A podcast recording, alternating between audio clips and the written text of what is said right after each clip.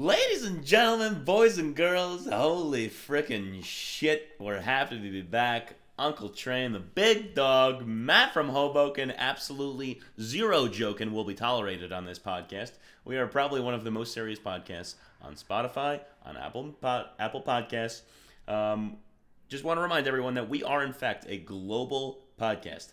We got less than 5% listeners, whether they are bots or not, in Germany, Ukraine, Poland, Russia, uh, Japan, and I believe Korea. Um, as well as 2% in Scotland. Big shout out to Sharon and Dan. So, what can I say? The boys are back. Uh, it's been, up until the last week or so, a fairly cold stove instead of a hot stove, but plenty of shit to talk about. You know how we do it, you love how we do it, and you gotta suck it regardless of how we are doing it. Big dog, anything to add? Matt from Hoboken, no joking at all. Anything else to add? I mean, happy to be back. It's like we never left because we did record a couple of weeks ago. Uh, the the Twitter feed, the sources were correct. We were dropping an episode just a few weeks ago, um, but unfortunately, the sound for myself and Mr. No Joking himself, both of us were off big time. Uh, and here we are re-recording, but it's a uh, blessing in disguise, folks, because now we got a lot of action. As Uncle Train said, the stove is starting to get hot. Blessing in disguise with diamonds. Come on. and it's not cooling down anytime soon, No, folks. sirree. So happy to be here and excited to talk about the, the Mets and the Yankees, who are both making some serious noise in the offseason so far. Absolute. No joking? Uh, just a, a quick rest in peace to our ghost episode that never made it to the Yes. public. Yes. But definitely a blessing in disguise. I had some bold predictions that were completely wrong. that uh, that will never see the light of day. They will never see the light of day, so nobody will ever actually know how wrong I was, uh, which is always good. And uh, I definitely need some aloe vera. Stove Yeah, is baby. hot. Burned me over the past week. I got. Uh, I, I have an aloe vera plant. In my windowsill. It's not looking too great. Um, I'm not a botanist, but hey, what can I say? I'm a Mets fan. Oh, I I'm a Mets I fan. That's, my, that's my top priority, not botany. So if anybody has some botany tips, I would love to know your take on my botanistical failure of my aloe vera plant that I believe I got from a, a bodega across the street. Maybe that's the You reason. love bodegas. You I love am- them so much. Can't get enough of them. Really can't. Bacon, egg, and chi from a bodega in the Sunday morning. Goddamn, do me dirty. Without further ado, I believe it is time to talk some Mets. We're talking Yankees, and you know this segment. You love this segment. It's an oldie but a goodie. Season one special. We call it realistic or real big duty stick. Um, so without further ado, I believe it is time to hear a little bit of Tommy Roe's, Sweet Pea. How we doing? Come on, boy.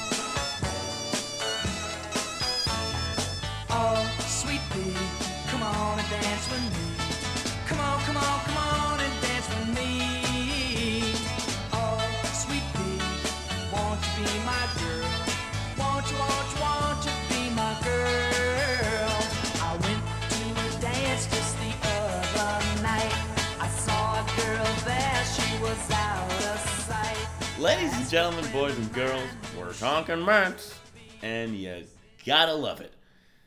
Plenty to talk about. Uh, it's been somewhat of a cold stove, like I mentioned earlier uh, in these earlier months in the off season. Uh, the latter half of November, December, first half of January. We really didn't see jack shit. Um, but tons of things have happened in the land of Mets in the front office and on the uh, player side, some acquisitions, which we will get to. Starting with the front office. Obviously, I don't think we've ever touched on this because we haven't had a chance to record an episode since Steve Cohen, aka Uncle Stevie, no relation to Uncle Train, officially purchased the Mets um, back in December after being a minority owner since 20 since uh, 2012. So he's been involved, you know, for a while, but finally, the richest owner now in baseball, a hedge fund owner in Stamford, Connecticut, 0.72, I believe, uh, worth upwards of like 14, 15 bill. Holy freaking crap, that's a lot of money. And you know how a much lot of money. you know how much Uncle Train hates billionaires. He thinks they should not exist. That's the Democratic Socialist coming out. But either way, you got to respect Uncle Stevie. Uh, he's I, I do got to say just a couple things about Uncle Stevie, a little bit of background information for you, those of you who do not know anything about him. Uh, he is a fellow New York Jew, like Uncle Train and the Big Dog himself. Absolutely not like Matthew from Hoboken, no joking. Uh, hailing from Great Neck, Long Nothing Island. Nothing like me. Nothing like Hoboken. Uh, he hails from Great Neck, Long Island. So big shout out to my roommate, the human tit. Um, Stevie Cohen, he's a philanthropic dude. This dude founded the Cohen Veterans Network, which provides mental health centers for U.S. veterans. So you got to respect the fact that he respects U.S. veterans. The other thing about him that I got to point out that I know the big dog and Matthew from Hoboken do not want me to linger on this. Steve Cohen has an unbelievable art collection. This dude overpays like crazy for art. They say that his art collection is worth upwards of one billion dollars.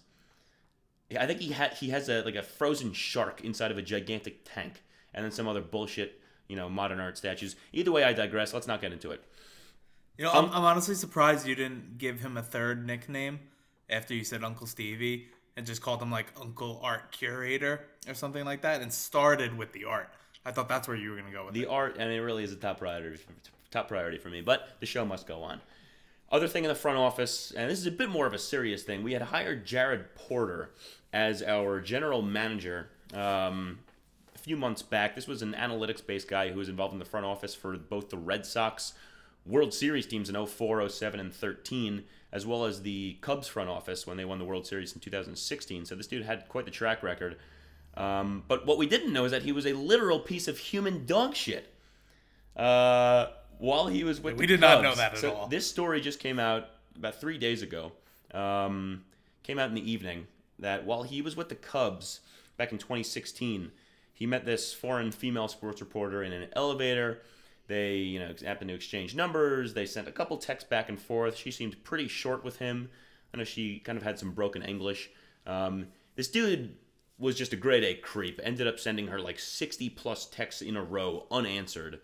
Pictures of his crotch and like the bulge of his probably less than average sized peen. Um, classic, you know, creep messages like "Hello, beautiful," the kind of shit that you'd see from like a middle aged guy commenting on an Instagram model's post.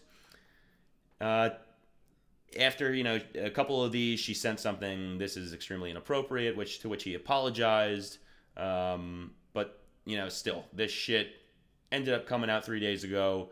By the morning, Steve Cohen and Sandy Alderson said this dude is gone. They terminated it, you know, like nine hours after it happened. Um, which, in my opinion, they kind of handled it perfectly. Some people were saying that it was nine hours too late, but you got to understand that there are logistics involved in this shit when you're firing someone. So, you know, either way, you can't complain too much. This is definitely, you know, an issue that is rampant, I think, in baseball, in sports in general, you know, but definitely baseball in particular. You really see a lack of a female presence across both, you know, front office as well as just, you know, coaching staff positions. I'm sure, you know, there are plenty that are looking and applying for these jobs and definitely who are interested outside of Kim Ng, the new owner of the uh, or the new GM rather of the Marlins, you really don't see. I don't think any females in position positions of power in any front office. You know, there's a couple, you know, small coaches here and there. Uh, there was someone I think with the Giants, a, um, a woman who coached. Uh, she was like a third base or first base coach for an exhibition game. Beyond that, you know, she like, you know, they had too many coaches on the roster. She couldn't even hang out in the dugout. So overall, like this is just something I think that definitely needs to be addressed. Um, in the presser with Sandy Alderson, one of the reporters, she asked, you know, did you have any females who had applied, you know, for the job, or did you interview any females? And he kind of seriously said, you know, no. And you could tell there was a little bit of kind of remorse in the way that he uh, had responded. Um, I think it's definitely something that he, as well as plenty of other um, front office characters across the board, will begin to now think about um, and be a bit more proactive. I think of trying to get you know females involved in the sport, both in front office and from a coaching perspective, because you know they definitely they oftentimes are much more level-headed than us men. I can guarantee you that. Uh, you guys have any any any comments or anything about this?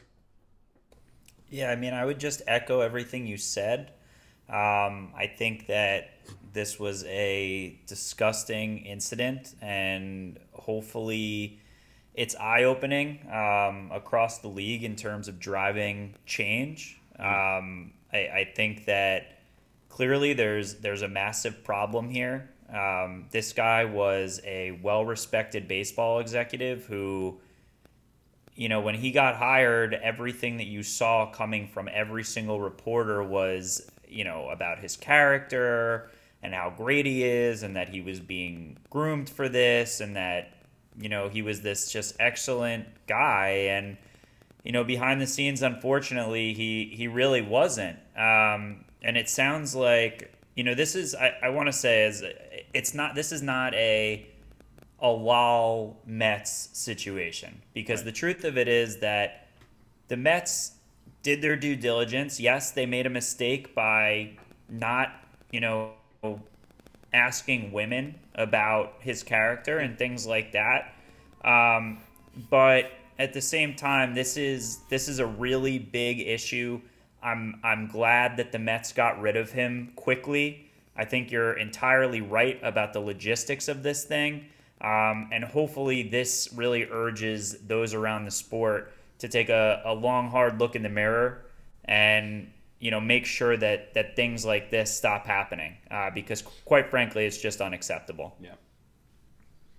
Uh, I definitely agree, and I think the biggest thing that comes to light here, um, obviously, I would echo everything you guys said, but it really shows that baseball is like the prime definition of what they mean when they say boys' club. Yeah. Like, there is zero consideration for women in these positions when, you know, there have been plenty of women who have shown that they are fully capable and qualified to handle these roles and are super knowledgeable and, you know, can do the job as equally as well or better than the men who get these jobs. Yeah. Um, so I think that it's good that this came to light. I mean, obviously it sucks for the Mets, but this isn't just about the Mets. This is like about a broader issue. Mm. So I'm glad that it came to light and you could get one of these snakes out of the game Yeah. and start to make it a more comfortable environment for women and a place where they want to be. I mean, the woman who came forth to t- that had the harassment done to her, mm-hmm. she said a large part of the reason why she got out of baseball, she's now working in finance, is because of what happened to her. You don't want to create an environment where people can't work doing such Right. and I think that hopefully this can lead the way to kind of eradicating uh, this behavior Yeah. within the league. Totally. Um, so I also I know like this isn't a dating podcast, but I have to say that was some of like the creepiest shit that I think Oh, any guy like, could on. ever do in their entire life. I listen. It's one thing you want to shoot one DM, you want to shoot a text, like shoot your shot. Yeah. But take a hint. I get uncomfortable if I send two unanswered texts. Yeah. This guy did. Yeah, can't this guy did 63. 31 times past the normal limit of uncomfortability. Yeah. 31 times. Unbelievable. Brutal. Imagine that. Like how where is Brutal. the shame? Where is your like your awareness? It's insane. But Yeah, he's a. I think uh it's childish. It's it's inappropriate. It's stupid, and it's just it. Unfortunately, it's I think historically just been accepted and just you know been a thing that women don't speak up when this happens because you know they run the risk of tarnishing their career, which is completely unfair and fucked up. So ideally and hopefully you know we will continue to grow and move on from this. Um, and you know we encourage anyone to speak up. If anyone has any questions that they would like to submit or anything in particular that they would like us to talk about or discuss on the pod feel free to send them in. We got the twitter account. Uh, i don't remember the name but you can find it somehow. I think it's train underscore big dog. yeah that sounds about right.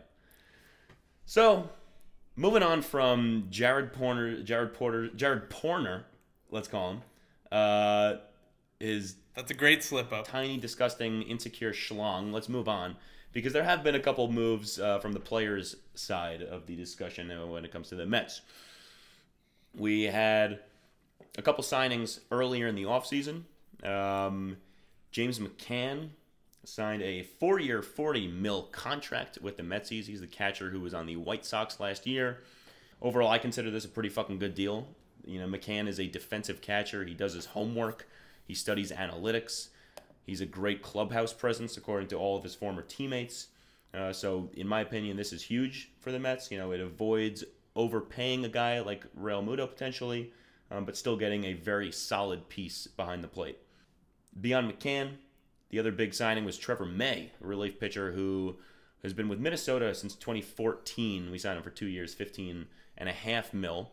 He's a 31 year old, so he's been around the league for quite some time now. He's not necessarily a top tier, tier one reliever, but certainly a solid addition to the pen.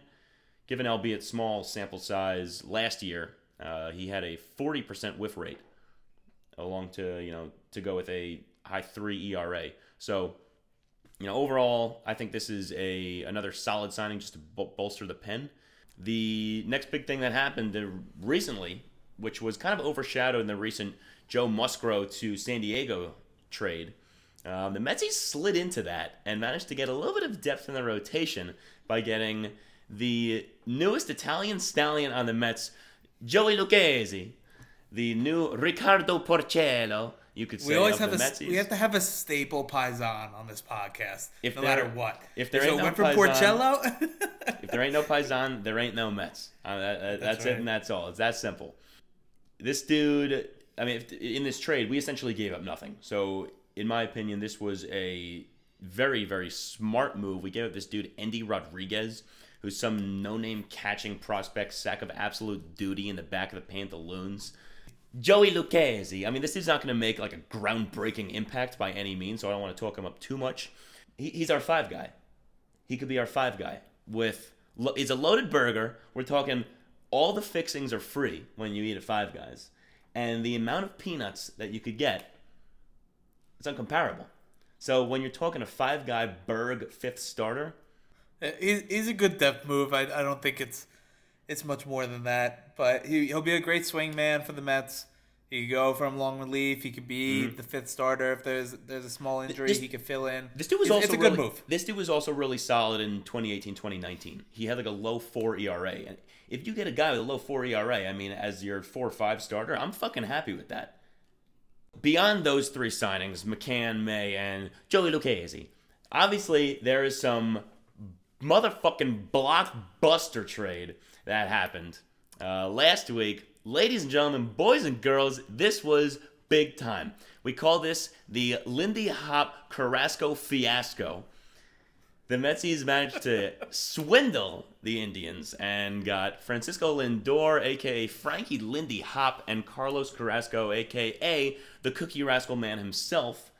What did we give up? We gave up Amed Rosario, Andres Gimenez, obviously our two young infielders, as well as some other prospects, Josh Wolf, Isaiah Green. I don't know too much about those guys. Uh, you know, I think they're solid, got potential. Olton, I don't know if you know shit about them, but Yeah, I, I, what I'll say about that trade, and I think it's a very good trade from the get go. Lindor, best shortstop in baseball, switch hitter, elite glove, solid speed, will swipe you 20 bags a year. Mm. Uh, great clubhouse guy, great energy. There's nothing. There's no downside to having Lindor on your team.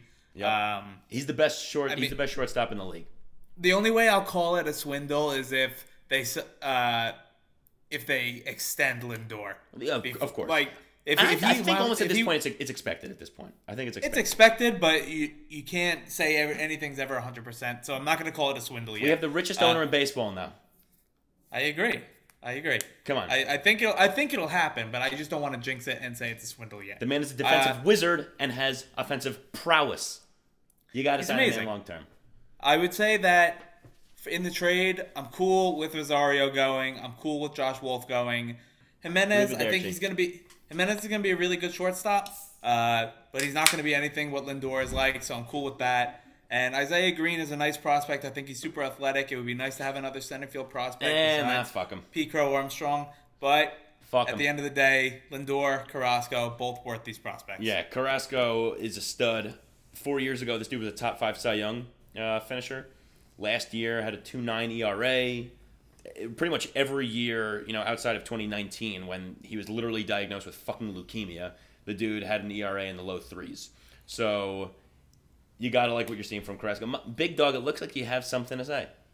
I do. Uh, so I, th- I think this is a great trade for the Mets. Um, there's no doubt about that. Frankie Lindor, uh, not only are you getting a, a great player, but he's obviously just a, a great crowd draw. Um, So from a savvy businessman like Steve Cohen, makes a lot of sense to get a, a guy Oh. like that. Have to say that. I think what's interesting though is you know one of the great what ifs of this trade is that uh, you know unfortunately we're never going to get to know if, if Amed Rosario could have turned into Fuck that you. great center No, fielder no, that the Mets have been uh, This is a ridiculous. I've been looking for not- for so long. about this. We're not it's a ridiculous take. It's a ridiculous take that you had Well, last now year you don't even that Amed worry about it. Rosario You don't even should play center field for the Mets.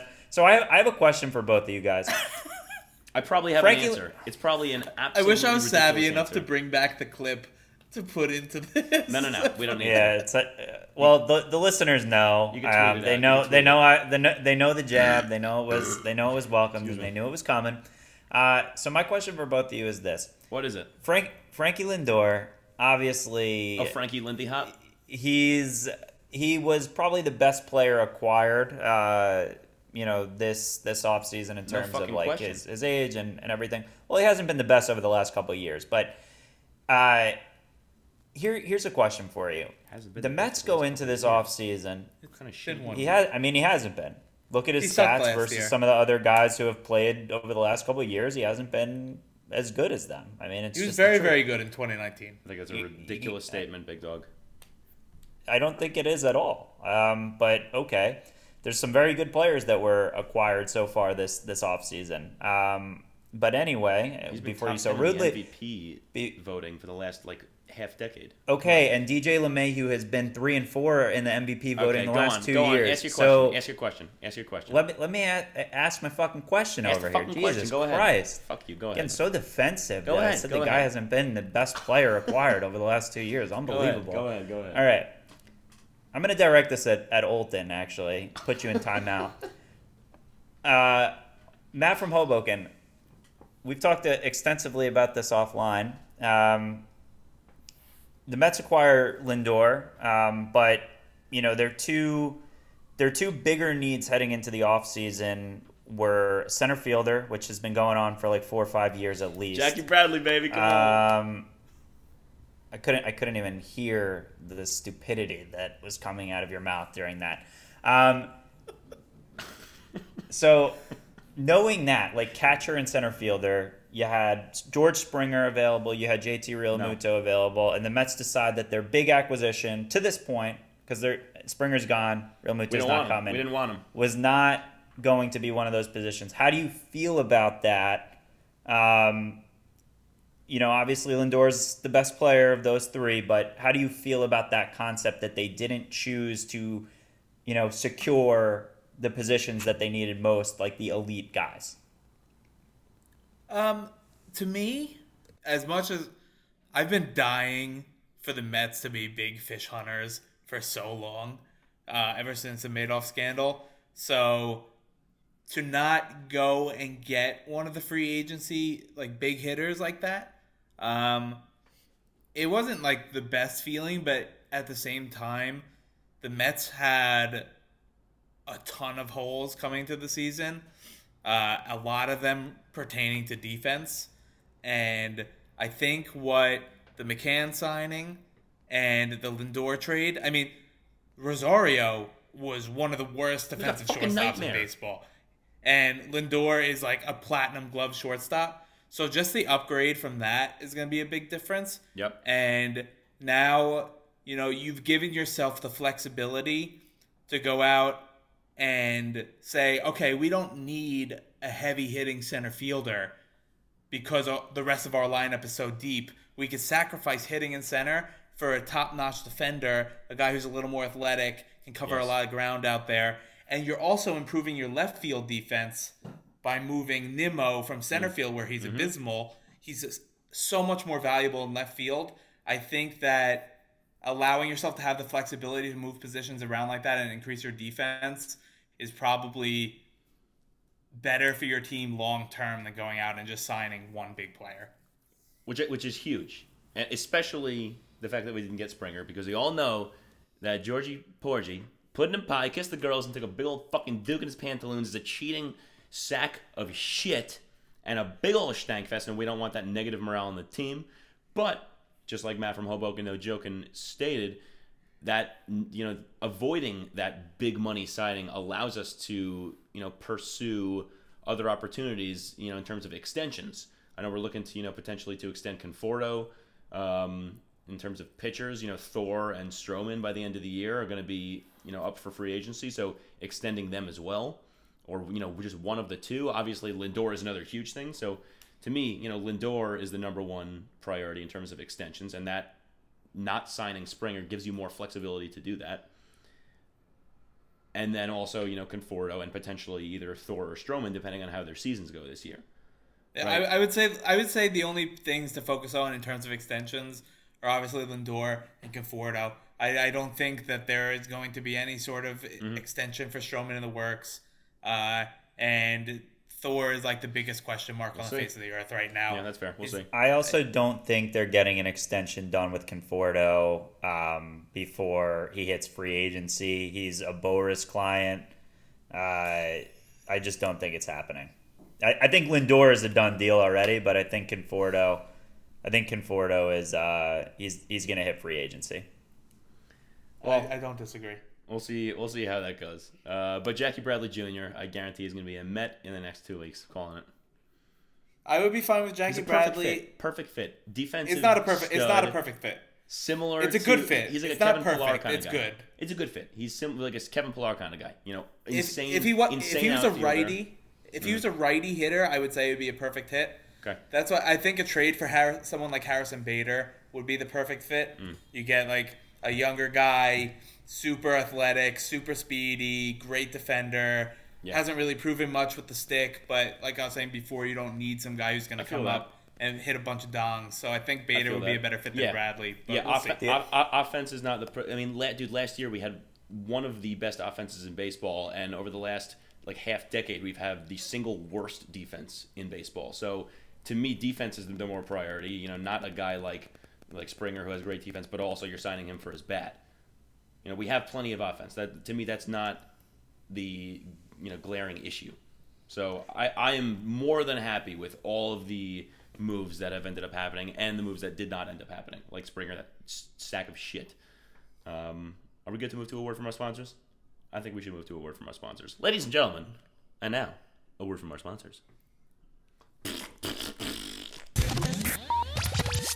Plop, fizz, fizz. Oh, what a relief it is. Plop, plop, plop, fizz, fizz. Oh, what a relief it is.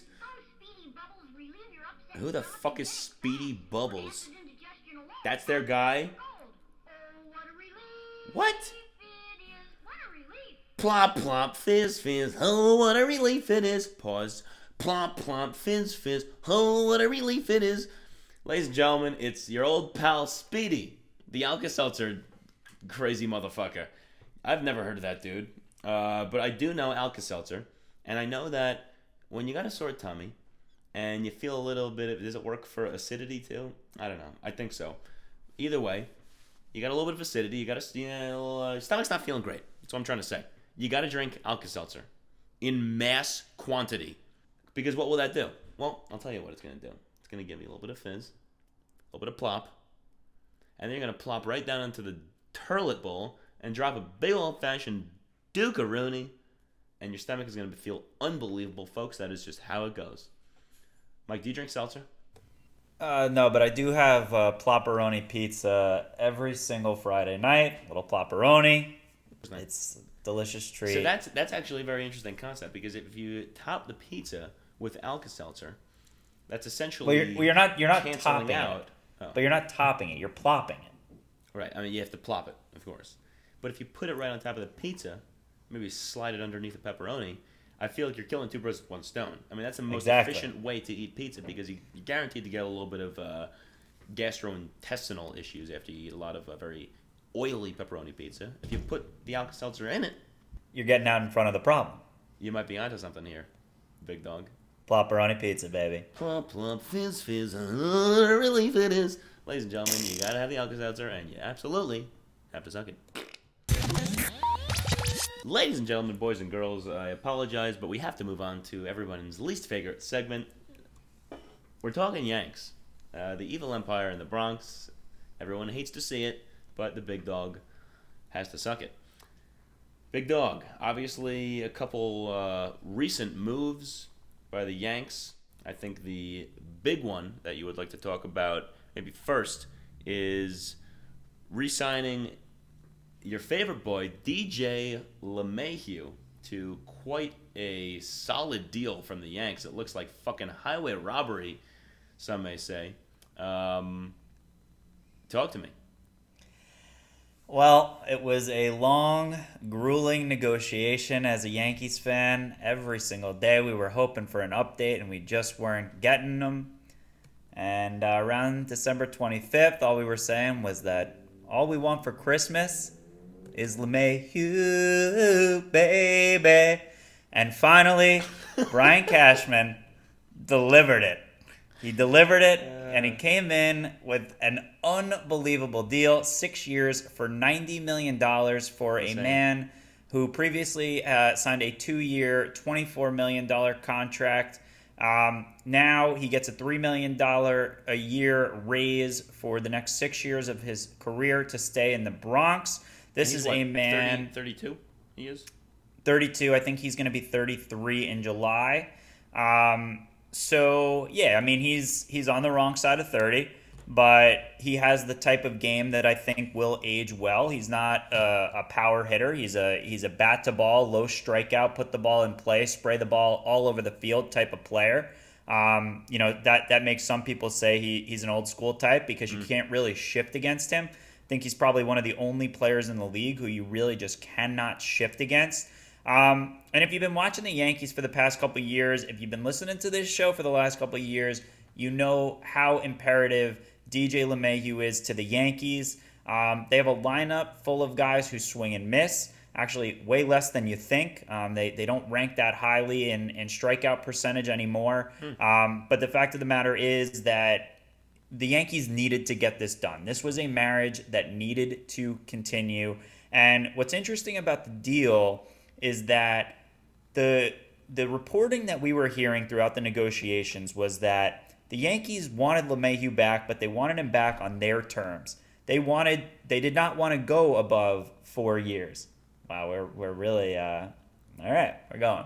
They did not want him uh, for more than four years. You know, makes sense given the age. Um, and and you were thinking that what would get this done was like four years, a hundred million, something like that. You know, give Yeah. him the high AAV. He's definitely worthy of Uh, it. He's earned it. Um, he's been one of the best players in baseball uh, over the last couple years. But instead, um, you know, trying to duck the luxury tax, seemingly Cashman, uh, highway robbery, as as Uncle Train said. Uh, six years, ninety million dollars, fifteen million AAV. You're going to sign up for that every single time, Really, um, and it's just a, it's just insane, especially when George Springer, who has a comparable WAR over the last two years, is going for six one fifty to the Blue Jays. It really just is I mean. Springer really is just a, a cheating and selfish uh, sack of shit. Right. So really, you'd like to see LeMahieu do better than him, but LeMahieu's in a better spot. LeMahieu knows where he's going to be playing his home games next year. George Springer doesn't. Suck it, Toronto. Suck it. Um, so yeah, this is this is just something that needed to continue, and I'm thrilled that we finally got that one done. Come on. Next up, the Yankees turned around uh, within that same 24 hour span and signed Corey Kluber. One year, $11 million. Contract Clubby booby structure. extraordinaire, folks. Come on. Con- contract structure uh, not known yet. So this is Corey Kluber Eats. Uh, you're going to want to download Uber Eats. And on days that Corey Kluber pitches, you're going to want to use code Promo- Uncle promo code. Train Yep. and the Big Dog and order right off of Kluber Eats. Uh, only participating restaurants uh, apply. Uh, but it's a great thing. Corey Kluber was the type of guy that you'd like to see the Yankees sign. Um, Two time Cy Young Award winner, but he hasn't pitched in a couple of years. And one thing that I will say about this signing, I love the idea of it. I think it's high upside. It's not high risk. It's one year. That's all great. Yeah. Here is the problem right now. The Yankees rotation needs what I would refer to as certain innings. You need guys who are going to go out there and pitch you 150 innings. Corey Kluber might do that, but he also might go out there and throw one inning. Yeah. And that's a problem. You you can't go into the season, in my opinion, with a team like the Yankees, who is who are still the class of the American League, and have Gerrit Cole and then a bunch of question marks. More needs to be done. And if this is the only starting rotation addition that the Yankees make, and I mean significant addition, I'm not talking about Jhoulys Chacín or Asher Wojciechowski that they just signed. Yep. That's not what I'm talking about. I'm No, talking about you need another guy who can gobble up the innings. Um, then I'll be thrilled about this signing. A Trevor Bauer kind of guy. I don't need Trevor Bauer. I but you know like Masahiro Tanaka, Joey fan Lucchesi. favorite. We'd love to have him back. Uh, you slot him in as the three. All of a He's sudden, back. To going, me that going to Japan, no? we're not sure yet.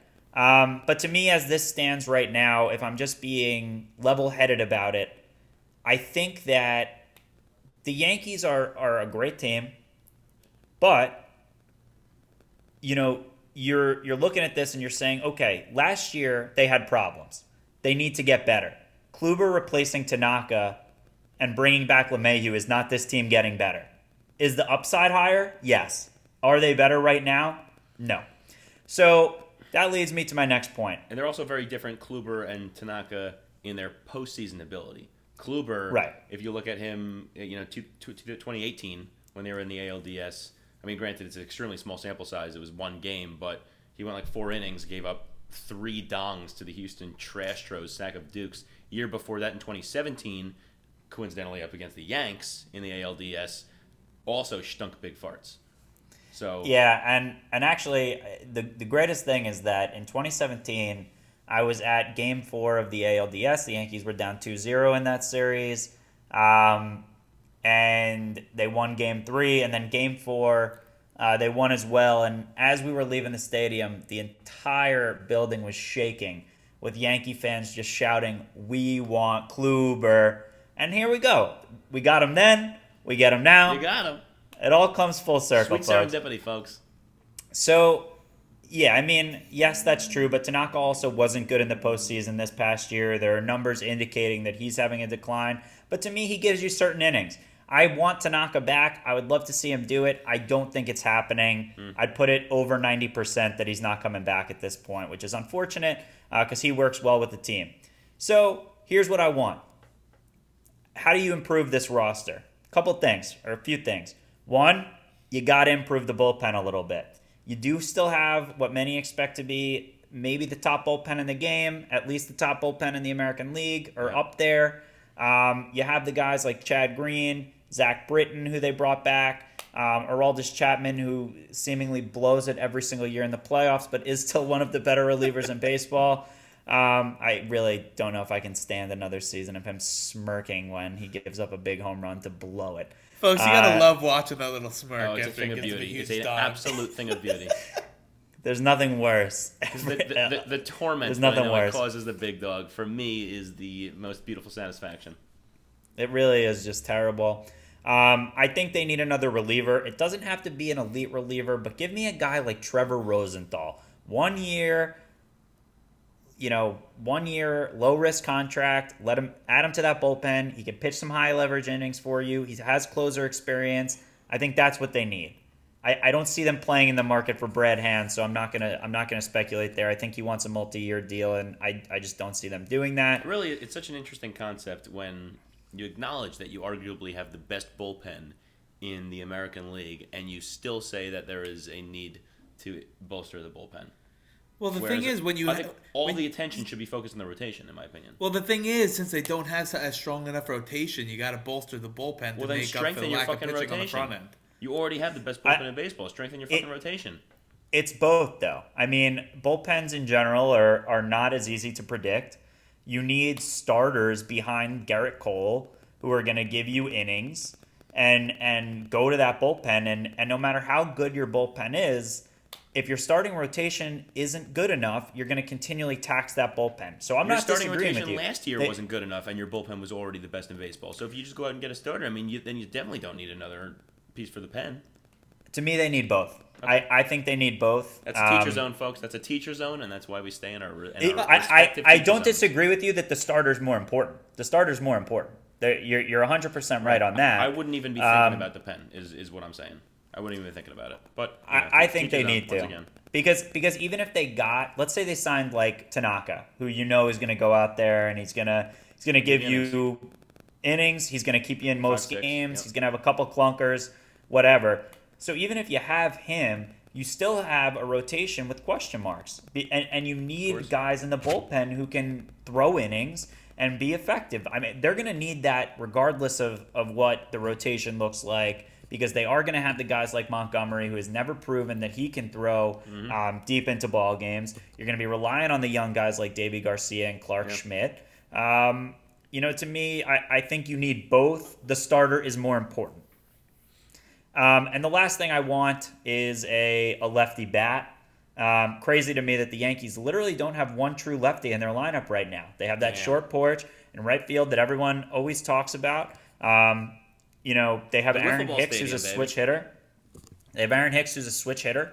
Uh, but other than Aaron Hicks, there is not one starter in the Yankees lineup that, that bats left handed.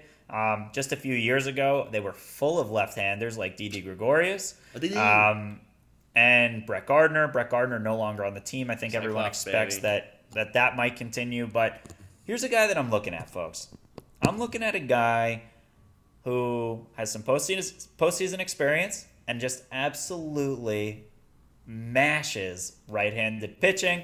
Doesn't need to play every day. Can split some time with my boy Clinty Frage, Mm. who is not getting traded for Luis Castillo. Unfortunately, no offense, Clinty.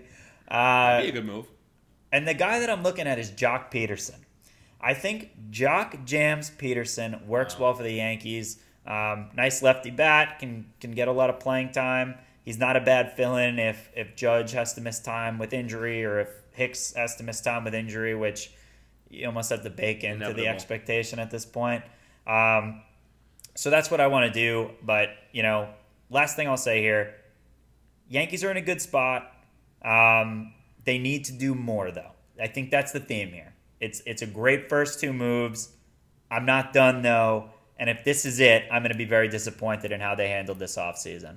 Um, th- this is not enough. You need to go get a starting pitcher. You need to go get a reliever. You You, need to get a lefty bat. Yeah. Um, and at the very least, like if I'm just picking one of those things, I'm with Uncle Train on this one. You need to get a starting pitcher very badly. Uh, yeah, yeah. I, I would I would shoot for a guy like Luis Castillo, but you're gonna have to uh, you're gonna have to give something you know, nice and tasty in terms of some young guys. I think in that deal. Which hey, if you want to get, you gotta give. That's the name of the game, baby. Hondo P, but I am not willing to give up Gleyber Torres uh, in that deal. Not worth it, in my opinion, um, for them. I I think that Luis Castillo would be great. I, I am willing to give up a lot for Luis Castillo. Um, I, I'm not willing to give up Gleyber, so I, I understand why that's a non-starter for them. Um, if they can't get Luis Castillo, which I, I really just don't even understand why the Reds would trade Luis Castillo. It I makes mean, no is a- sense. like he's a young, controllable starter, and we're talking about less than a year ago. They were, or I, I, yeah, less than a year ago. They're spending money like crazy on guys like Mike Moustakas and Nick Castellanos, mm. and and trading for Trevor Bauer and trading for Sonny Gray and extending Sonny Gray, and now all of a sudden they're they're like, oh, we're not good enough. Like you made the playoffs this year, you had a great rotation. I know the team isn't you know, doing what you think, but like, why are you going to turn around and trade Luis Castillo? He's the guy you should be building your rotation around, not It's a very selling. him. jerky mentality. The the biggest thing for me with the Reds in that situation where they're considering trading Castillo, I understand you have to be open to all options if you have Right. a chance to improve your team. Of course. But that division is so winnable. The Oh, yeah. teams in that division are bad to mediocre. There's no horrible. good team. So I don't understand the thought process of trading a Luis Castillo who's making like four million dollars this year and has four years of control for like prospects. Like Right. if you're gonna trade Castillo, you need a guy who or multiple pieces who are gonna be able to contribute to your team already every day. Yeah. Right, which which to be fair is is what uh you know, if the reports are correct, that is asking for Gleyber plus. You know, like that Correct. that right. So I, I get it, but I, I just I feel like it's this is a situation that we hear about every single offseason where the guy's name gets floated, but unless they are just really blown away by a trade headlined by a guy like Gleyber Torres, who is already a, a multi-time All-Star in his young career, they're not they're not going to move him. Um, so I think then the attention turns to, you know, what else could you do if you're the Yankees? Well, I, I would look at someone like Kyle Hendricks. You know, the Cubs seem to be folding. Why not take a look at him? Um, I, I really think you, got to see what you can do with Tanaka. You know that he can he can pitch uh, in in the stadium. Um, so I, I think there's some options there, but there are question marks. The problem is that the free agency market right now is full of question marks with the starters, other than maybe Trevor Bauer, which you know they're not doing. Um, so then it's like Odorizzi and Tanaka, and they both have question marks. They you know they both have some injury history. So I don't know. Hopefully they do some more. Jock, Trevor Rosenthal, and a starter. Thank you and good night. And ladies and gentlemen, on that note, a word from our sponsors. Nickelodeon. It's Nickelodeon, folks. We we got plenty of plenty of shows for you. In all honesty, folks, we're running out of ideas for advertisements. If you have any, send them our way. This one's about Nickelodeon. Um, you know, it's not really an ad because we just kind of like the, the little quick little jingle. Nick, Nick, Nick, Nick, Nick, Nick, Nick, So, so I do like we're we're obviously both humongous Nickelodeon guys. Nick, Nick Um, heads, if you will. Yeah, Nick heads. 90s Nickelodeon. Uncle Train and I are two of the bigger fans that you'll ever see. One thing that I don't get think gets talked about enough, and I, I don't even know if we've ever talked about it. The host of the network was a face Face. that would just No, no, randomly that, no, that, change. was, that was only Nick Jr. Nick Jr. Right? Yeah. Hi there. But that shit was Face here. crazy. Yeah. That was crazy. That was Face. That's what he did. And he would, you know, in between Blue's Clues and uh and Little Bear, which it was an unbelievable show. Little Bear. Oh, great show. The, the big shout out to whoever was the composer, musical director for Little Bear. Very uh, unique. Uh, I don't even know what the fuck the instrument was. Probably used a synthesizer for some of that shit. But either Great way, show. Little Bear, great show. Blues Clues, great show. That's all Nick Jr. You know, that's early in the day. You stay home from school. Franklin. Jr. And you get home Hey, it's Franklin. Come in your in house. our house. That's a that's another great one. Oldie but Good good. tune. Good tune. That was before you know Caillou, that bald fuck. You know, we, Oh, this, this was the golden age stunk. of Nickelodeon. That guy was- Caillou was a big old stank fest. Awful. But then you graduate from show. Nick Jr. and you're you're talking, you know, we're talking shows like Hey Arnold and Doug, Rocko's Modern Life, Rugrats, uh, Rocket Power. Then we're talking the game shows, Double Dare, Legends of the Hidden Temple, Nick Arcade, Finders Keepers, late '80s shout out, how we do. I mean, uh, just an abundancy of game shows that were really the golden age of Nickelodeon, no question. Um, you got hosts like Kirk Fogg, Mike O'Malley, Mark Summers. I mean, these were the kings. Did of you just leave out Summer Sanders? Yeah, how do you leave out Summer Summer Sanders, Sang? the the Summer Sang. Olympic Unbelievable. swimming goddess herself. I mean, Summer folks, really, Sangies. Christ, al- Christ Almighty! I was actually on um, Slime Time Live. I wasn't one of the contestants. I was in the audience. But my my uh, So was Marcus Stroman. Fun fact. really, Yeah. I'm gonna look that up. Or no, he was the figure it out guy. Sorry. That's he was awesome. in the crowd for figure it out. Whoa! Oh, he was in the crowd. Oh yeah, no, I remember that. I remember that. Figure it out. That was a great show. That was a great show. It was. Uh, Also, quick shout out to the Ferryman on First in Hoboken for hosting a Nickelodeon trivia night last night. wow. Whoa. No invite for the boy? Wow. That is. I didn't go. Ah. I was gonna say you gotta be careful. I, You don't almo- wanna I almost went, but I didn't go. But you didn't get. You didn't go because you don't want to get infected by the Roner. Did you get him? Did you Hey. get uh, vac- vaccinated yet? I get part two on Monday, baby. Wow, it's big time, ladies and gentlemen. We are a COVID-free podcast. Matthew Mazel tov, baby. That's huge. Come on. All right, we're getting way off topic. We're gonna close this advertisement, which really is not an advertisement. Come on, boy. Red Robin. Uh, okay, ladies and gentlemen, we're back with the arguably the greatest segment in Subway series, Uncle Train the Big Dog, featuring Matthew from Hoboken, no joke, in history. It is a fan favorite. We're talking realistic or real big duty stick. This is a segment where we give a couple hypotheticals and we will give our analysis on whether we think it's something that is realistic that could happen in this upcoming season or is it just a real big duty stick and there's no chance in hell that that will come to fruition. Big dog.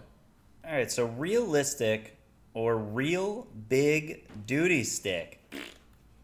Reports surfacing that the Dodgers are still in play for Trevor Bauer. So I ask you guys, Trevor Bauer to the Dodgers, is that realistic or is that a real big duty stick? Hoboken, no joke, and you seem to be chomping at the bit here. He's chomping, folks. Give me a little chomparoon. What's your outlook here? Uh, for me, well, uh, the Dodgers clearly have the money to spend No question. on Trevor Bauer. They got it. Money to they got fat stacks. Uh, however, I think Popeyes. That's the advertisement we should do. the history. Love that chick from Popeyes. All right, sorry. I just That's a thought good of that. one. Just Good thought of that. Okay, well, that'll go next episode. It's good. Uh, yes. That's good. All right, Matt. Uh, I think that the tendencies and the history of this current front office show that they are not going to be willing to meet any astronomical terms that Bauer will probably be asking for. And the only reason I say that at this point is because we are now almost at the end of January. There's barely been any rumors about him.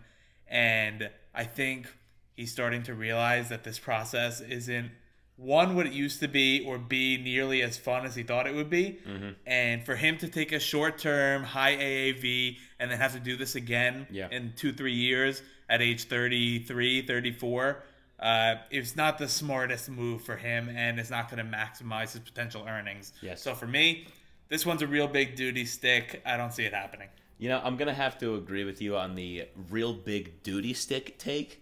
Um, you know, could it happen? Do they have the money? Of course, but when when you think about it, I think you make a good point in that it's not in his best interest. You know, uh, and it's also, in my opinion, not in the Dodgers' best interest. I mean, I think if they want to spend the money, they could spend it elsewhere. You know, trying to add another uh, bullpen piece or you know, trying to add um, another piece to their lineup, which they really don't even need. You know, um, you look at their rotation already, and they have Kershaw, you know, Walker, Texas Ranger, Buehler, David Price, Dustin May. These are guys that are, you know, Dustin May has, I think, over the last two years, just proven that he is a bona fide stud. I trust him. Kershaw, obviously, you know what you're going to get out of that. Walker, Texas Ranger, you know, another stud in the lineup. David Price, a little bit old, maybe past his prime, but still, these are four guys that if you throw Walker, you know, I mean, uh, uh, Trevor Bauer into the mix, to me, it's just unnecessary. Um, now, have I seen unnecessary moves by by teams where they just start to spend like crazy to get a top notch guy? Yeah, of course. So could it happen? Yeah, it could happen. To me, I just don't see it happening. I'm going to go with real big duty stick on this.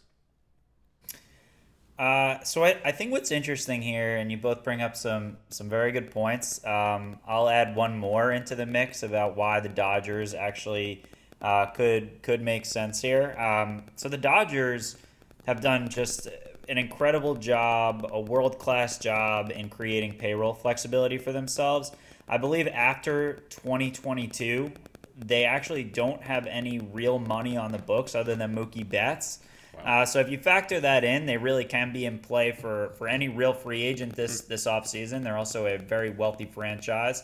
Um, and yet still I find myself saying uh, real big duty stick here. I think it's a real big duty stick. I think we have seen Andrew Friedman. He doesn't give out these long term contracts often. Yes, he did it for Mookie Betts, but let's be realistic here and not a real big duty stick here. I would love to. Uh, Trevor Bauer and Mookie Betts are not of the same value. They're not cut from the same cloth. Sorry, Psycho T. You're a great pitcher, but you're not Mookie Betts. Um, I think what's where this could happen for the Dodgers, and the only way it's happening for them is if he is willing to take a short-term deal, like he said Mm. uh, a year ago on MLB Network that he was only going to sign one-year deals Yep. um, for a high AAV. Then yes, I can see the Dodgers doing it. I think at the end of the day, I think some of what Olton said is correct. I think he doesn't think this process is fun anymore. I mean, how could he? Happens to be like the worst offseason for him to have been a, a free agent, especially with that one year mentality, because Mm-hmm. I do think that if he was really willing to do that, and even still in this economy, or in this climate, I In should this economy, folks. in this economy, Here, I think if, now. if he was if he was really willing to take a one year deal, there would be a lot of teams involved. The Yeah. bidding would get very high, like approach forty million dollars a year high.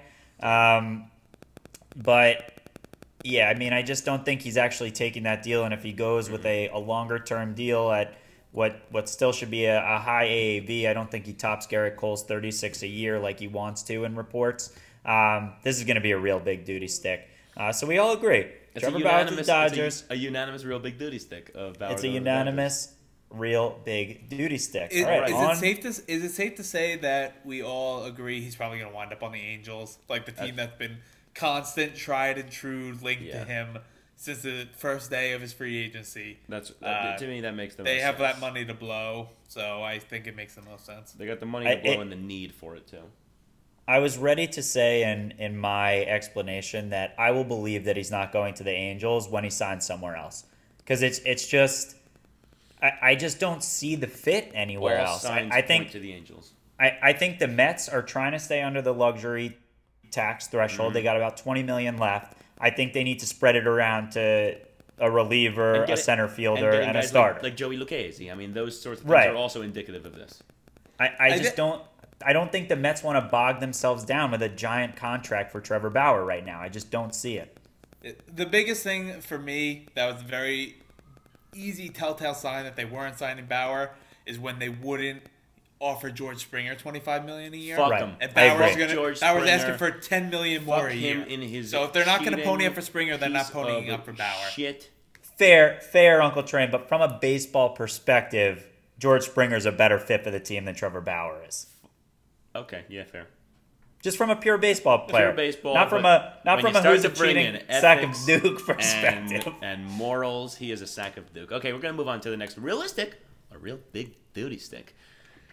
Folks, next one we want to debate, and this is something that I've brought up before. I believe it got nixed on the last uh, podcast. I got fucked because you guys' audio was absolute doggy doo doo.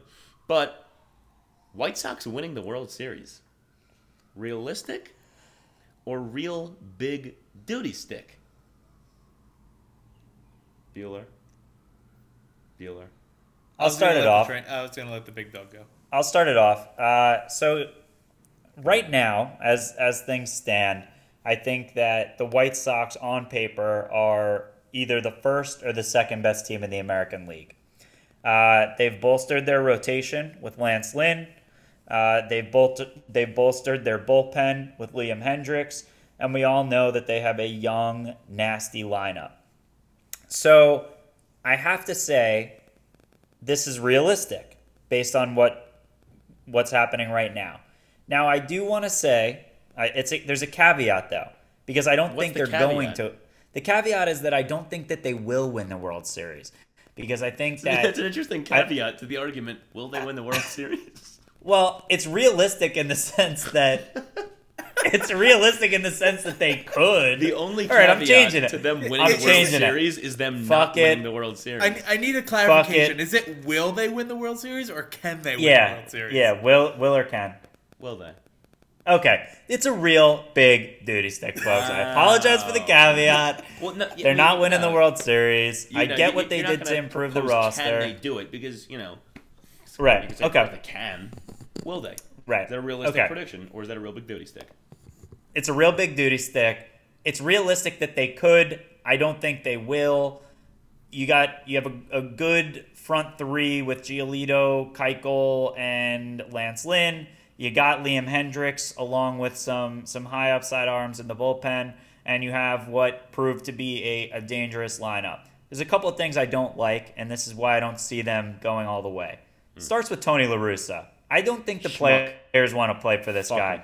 And I think that I think that team chemistry is something that as fans, we can't always see it. We don't always see what happens in the clubhouse. Mm-hmm. But I'm not so sure that this team is going to have that. And I think you do need it to win the World Series. I really do. Um, and then the other thing is that part of the reason the lineup was so good this past year was Jose Abreu. Jose Abreu had a very good 60 games. He has not been consistent over the last few years. I am not sold that Jose Abreu is uh, an MVP candidate again this year. Um, and for that reason, this is a real big duty stick. They're not even going to the World Series, folks, let alone winning it. Olton? Wow. Uh, I. This is tough because I don't want to continue with another real big duty stick, and we're just gonna have a segment full of real big. We're a duty sticks. podcast of duty sticks. I think it's a bit excessive 'Cause that the- you say the- the that problem- Jose Abreu's been shit. I'm just gonna say that. Numbers would say. I didn't say he's been shit. I didn't say he's been shit. But I do not think he is. Like, I don't think. I guess what I should An say is I don't MVP think he's he's one an of the top. He's not an MVP winner every year. he's he's not one of the top pl- players in baseball. Like he's he's not a top twenty player in baseball for me right now. Okay. No joking. Continue. Sorry. That's that's fair because he also plays a, a position that's not really valuable. First base isn't the most valuable position on the field. Like I, I understand where he's coming from. For me, I don't think they're going to win the World Series. I do think it's realistic that they make the World Series, but I don't think they're better than any of the top three teams in the NL uh, with this current roster. You have to bank on huge jumps from guys like Eloy Jimenez and Luis Robert, which is very possible. They have a lot of potential. They're they're good young talents, but in order for them to make this huge jump, you're gonna need big boosts from them. I mean, I do like their bullpen, like the big dog said, high upside. You got young guys like Garrett Crochet, and then you got Aaron Bummer. Those are two very, very good lefties out of the pen. Oh, Uh, bummer. Obviously, Liam Hendriks. Uh, that was a big signing What a for them. bummer. Kopech coming back for hopefully what is a bounce Kopech, back Mikey year from Copes, injury. baby. Come on. So, uh, can they make the World Series? Yes, but it's going to call it a big duty stick that they'll win it. Yeah. Okay. When I, I you know, I, I get that argument. I to me, I think if you can make it there, you got the chance to win it. So I'm gonna say it's realistic. You know. I If I can make it there, I'll make I'll it. make it Anyway. anyway. To me, you know, they got a similar team like the Rays, you know, who made it last year and obviously lost to the Dodgers. But you know, on paper, they're a similar kind of team. It's not. They don't have. They got a strong rotation. Um, they don't have any like top five superstars, but you know, on paper, they have a very solid lineup. Obviously, you know, Tim Anderson, Jose Abreu, I think is still a stud. You know, they got the Gold Glove dong mashing rookie himself, Luis Robert, um, and uh, Yoan Moncada, who low key actually finished top twenty-five in the MVP voting two years ago. So. Yoni Moni. Yoni Moni. Um, so either way, you know, I'm gonna say realistic. I feel like I'm overruled on the real big duty stick, but it, you know, it is what it is. That's why we play the game, folks. We'll do one more. Uh, big dog. What else do we got? Let's go back to a player, um, and let's say realistic or real big duty stick. Kris Bryant will not be playing for the Chicago Cubs on opening day in 2021. Uncle Train, is that realistic, or is that a real big duty stick? Well, folks, um, I'm gonna say that it is a real big duty stick. Uh, you know, why am I saying that? I have absolutely zero rationale as to why I would be saying that. um, I'll be completely Jesus honest. Christ. I really, uh, I really have have no clue. I, I don't know. I, I I know really nothing about Kris Bryant's current situation. So All right, good talk. That's what it comes down to. Alton, clean it up, baby. Come on. I'm gonna say it is very realistic that he is suiting up for another team uh, come the beginning of the season. Uh, the Cubs have made it very clear that they have no intent on keeping guys who are making above a certain salary, and Kris Bryant is one of them. Uh, you know, when you have a guy like Jon Lester who helped bring you your first championship in over 100 years, and he spent so many years with the team, and he wants to finish out his career with you, get his 200th career win, and he's not asking for a lot of money. He's only asking for about five million. I believe that's what he got from the Nationals. And then you tell him to go kick rocks. Mm. You're sending a very clear message to your team and your fan base of what your intention is for the season. And as much as Kris Bryant might mean to Chicago because what he's done for them Yeah. for you know five six seasons. Uh, while he may not have been great for all of those seasons, he won an MVP. He helped them bring. He won a Rookie of the Year. He helped bring a World Series to them.